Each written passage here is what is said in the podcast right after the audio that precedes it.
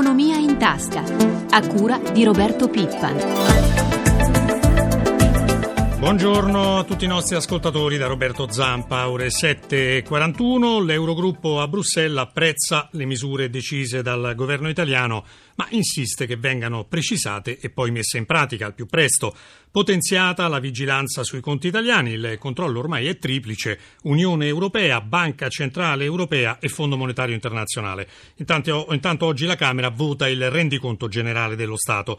Ma cominciamo la nostra rubrica economica con i mercati finanziari negli ultimi tempi, si sa, molto più croce che delizia. Per l'Italia ci colleghiamo subito con la nostra redazione di Milano. Paolo Gila, buongiorno. Buongiorno da Milano. Allora Gila, ecco, ieri Piazza Affari è stata la migliore sia pur tra molti alti e bassi. Sì, Piazza Affari ha chiuso con l'indice Fuzimiba più 1,32%, mentre gli altri listini sono rimasti in flessione con Londra meno 0,30, Parigi meno 0,64 e Francoforte meno 0,63. Anche Milano era partita col segno negativo, poi sulla base delle indiscrezioni secondo le quali il Premier Berlusconi avrebbe rassegnato le dimissioni, il listino ha visto un'impennata, un progresso del 2,5%, poi con la smentita smentita di queste dimissioni il guadagno si è ridimensionato all'1,32% della chiusura. È andata peggio invece per i nostri titoli di Stato? Sì, i titoli di Stato hanno avuto una giornata in altalena, possiamo dire sull'otto volante, erano partiti da 480 punti base, avevano toccato poi 491, dopo l'annuncio delle possibili dimissioni lo spread, il differenziale si era abbassato a 466 punti, ma in tardo pomeriggio si è ritrovato a 487 punti, quindi vicino ai massimi toccati nella mattinata. Un flash sui mercati asiatici stamane. Deboli, Tokyo cede l'1,27%, Hong Kong chiude la seduta antimeridiana a meno 0,02%. Le, le, prospettive per l'apertura in Europa? Sono positive, tutte le borse, dicono i broker londinesi, sono in progresso, in avvio di contrattazione. Milano è vista con un incremento dello 0,50-0,60%. Il cambio euro-dollaro? È pressoché stabile, intorno alle quotazioni di ieri a 1,3750. Grazie Gila. Sentiamo anche il parere di un operatore di mercato. Abbiamo in linea Davide Pantaleo, responsabile del sito trendonline.com. Buongiorno.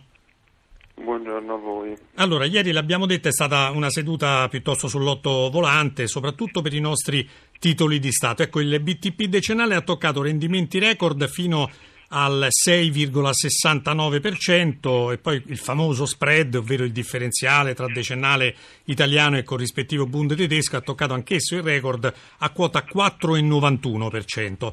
Mm, ecco, è possibile che tutto dipenda, come qualche analista ha detto ieri, dalle dimissioni del Premier? Beh, non sicuramente nella giornata di ieri si sono intensificati i rumors seguiti poi da smentite sulle dimissioni del Premier, ma la situazione dell'obbligazionario italiano era già sofferente da alcune settimane, come dimostrato anche dai prezzi. C'è un problema di fiducia sull'Italia e il mercato teme sempre più che il nostro Paese non riesca a far fronte alla crescita degli interessi. Questo giustifica anche l'aumento dello spread con il Bund tedesco. Ecco, ma qual è secondo lei il limite che l'Italia può sopportare per gli interessi sui nostri BTP? Si diceva il 7%? Sì, qualcuno più ottimista si è spinto anche all'8%. Eh, facendo leva appunto sull'affidabilità del nostro paese, il timore però è che nel momento in cui si arriva su certi livelli e parliamo già del 7%, si imbocca una strada di non ritorno come già accaduto per altri paesi, quindi sicuramente è preferibile che queste tensioni vengano stemperate quanto prima per evitare certo. che lo scenario generale peggiori. Secondo alcuni analisti l'unico istituto che in questo momento sta acquisendo sul mercato i titoli di Stato italiani sarebbe la Banca Centrale Europea. Ecco, cosa si attendono gli operatori finanziari internazionali prima di tornare ad acquistare i nostri bot, BTP e così via?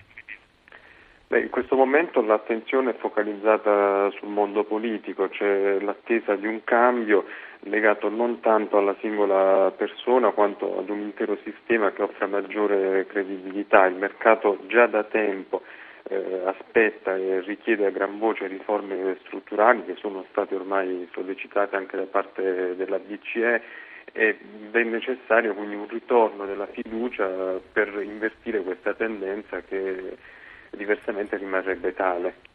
Staremo a vedere un grazie a Davide Pantaleo di trendonline.com. Eh, ora facciamo quattro chiacchiere invece con Marco Venturi, che è il presidente della Confesercenti, una di quelle associazioni del mondo del lavoro che, come dire, ha un po' il termometro della reale situazione sulla nostra economia. Buongiorno. Buongiorno. Allora, Venturi, ieri si è svolto l'ennesimo vertice europeo e stavolta si è trattato naturalmente dell'Eurogruppo, cioè i ministri della zona euro, oggi ci sarà l'Ecofin, quindi allargato la riunione a tutti i 27 paesi dell'Unione. Ecco, l'Europa continua a chiederci queste benedette riforme struttura- strutturali, però mh, diciamo che questa volta non si accontentano più delle lettere, vogliono interventi concreti. Come se ne esce, secondo lei, in questo contesto politico così difficile? Ma intanto l'Europa si aspetta interventi concreti come se l'aspettano i mercati, quindi se non, non si agisce diciamo, su una situazione politica, ma questo non compete a noi, ma soprattutto quella economica, noi non ne usciamo da questa cosa. Basta pensare che ormai la spesa pubblica nostra è arrivata a 800 miliardi, che la spesa delle regioni cresce mediamente ogni anno del 7,5% e ci si viene a parlare di fisco, di ulteriori aumenti, nonostante abbiamo una pressione fiscale ormai alle stelle, anche più alta di altri paesi.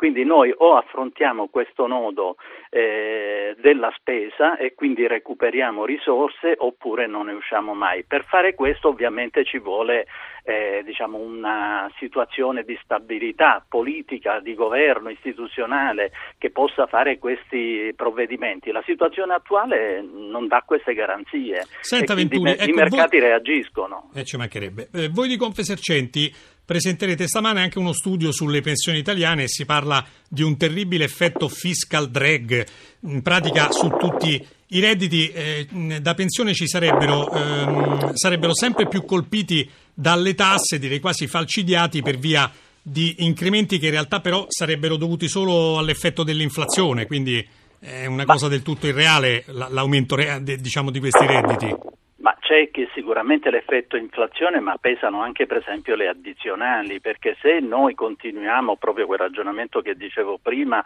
della spesa pubblica, de, per esempio le regioni, se continuano a aumentare, le, la, aumentare la spesa pubblica, o meglio le spese pubbliche, e noi inevitabilmente poi si ricorre a queste forme, alle addizionali anche su, sui pensionati. Ma quanto vale questo fiscal drag sulle pensioni? Pesa, indubbiamente non c'è, mm, eh, guardi, solo per esempio le addizionali su una pensione bassa pesano per 564 euro e, e, e, quindi insomma è, è chiaro, eh, cioè 1108 euro, eh, in più eh, diciamo, quindi è un, peso continuo anche sulle pensioni, per cui i pensionati non solo hanno pensioni mediamente basse, ma c'è questo elemento eh, di peso fiscale, di fiscal drag, eh, quindi che, che purtroppo aumenta invece riduce, di diminuire. riduce il potere d'acquisto dei pensionati e quindi su questo dobbiamo dare una risposta. Un grazie anche a Marco Venturi, presidente di Confesercenti.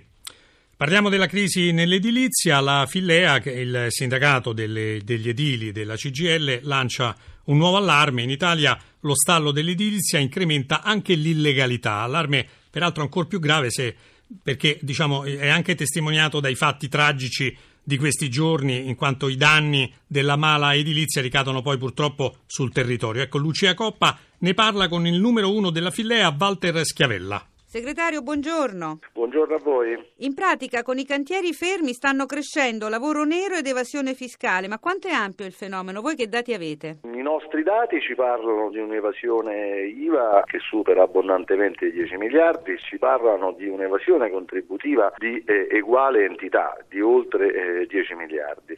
Stimiamo 400.000 lavoratori in nero, il crescere di fenomeni come l'intermediazione legale di manodopera che prende nuove forme, nuove dimensioni condizioni o di un'area di lavoro grigio che è generata dalla compressione dei costi determinata da un'assente regolazione del mercato, da una politica che in assenza di investimenti ha tentato di scambiare con la parte peggiore delle imprese una politica di deregolazione, l'emergere, dicevo, di forme nuove. In una crisi drammatica che ha bruciato 300.000 posti di lavoro in tre anni, che ha ridotto di un terzo il volume del, degli appalti pubblici, l'unico dato positivo, se lo andiamo a vedere, è quello del numero delle imprese, ma questo perché lavoratori che prima erano dipendenti vengono spinti a aprire partite IVA, c'è l'esplodere del falso lavoro autonomo o di forme di lavoro che in edilizia non hanno davvero nessuna ragione di essere vista la struttura produttiva del cantiere. Senta, eh, lei eh, ha parlato di problemi legati sia al pubblico che al privato, in realtà appunto ci sono problemi sia nel settore pubblico che nel privato, ma dov'è che le sofferenze sono maggiori?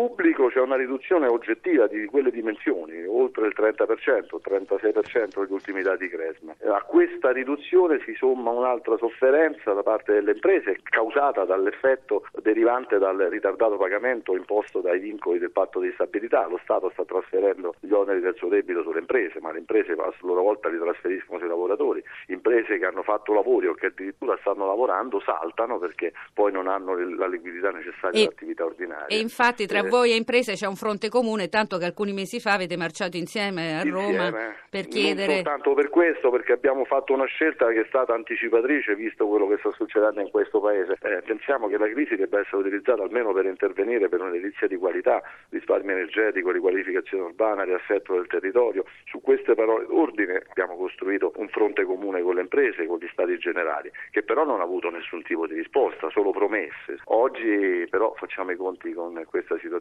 anche nelle contingenze di una fase politica assolutamente confusa e di una crisi internazionale finanziaria drammatica, l'unica cosa certa è che anche questa volta nelle bozze di maxi emendamento o di decreto che dir si voglia non c'è una lira né per le infrastrutture né per interventi mirati per un'edilizia di qualità, per interventi sulla riqualificazione urbana e soprattutto sulla messa in sicurezza del territorio. Noi la ringraziamo, buona giornata. Grazie, grazie a voi, buongiorno. E concludiamo con lo sciopero dei benzinai. Inizierà stasera alle 19 e terminerà venerdì mattina. Nessuna astensione comunque nelle regioni colpite dall'alluvione, cioè Toscana e Liguria.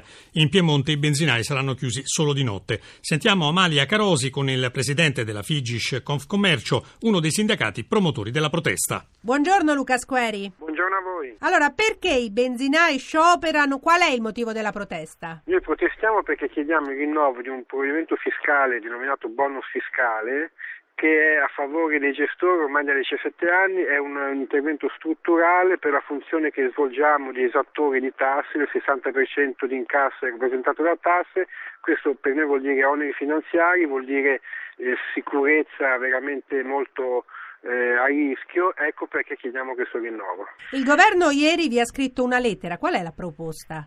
Guarda, in realtà noi è arrivata una convocazione e per cui oggi, stamattina, fra poche ore a mezzogiorno, ci incontriamo al Ministero per vedere se c'è l'incontro che possa risolvere la questione. In questo momento, con tutte le difficoltà economiche che l'Italia attraversa, era necessario un pacchetto di scioperi di tre giorni che potrebbe paralizzare l'intero Paese? Sciopero non è un fine, anzi in questo momento ancora meno, è uno strumento. Tenete conto che senza lo sciopero non saremmo qui a parlarne con il governo, purtroppo è stato necessario perché dopo tanti impegni non si è ancora visto nulla di concreto. Io spero che oggi, stamattina, si possa finalmente arrivare a una conclusione positiva e dunque togliere dalla, da, da, diciamo, disagio veramente gli automobilisti che sono i nostri clienti. Grazie a Luca Squeri, presidente della Figish. La pagina economica si ferma qui, di nuovo linea prima di tutto con Paolo Salerno, buon proseguimento d'ascolto da Roberto Zampa.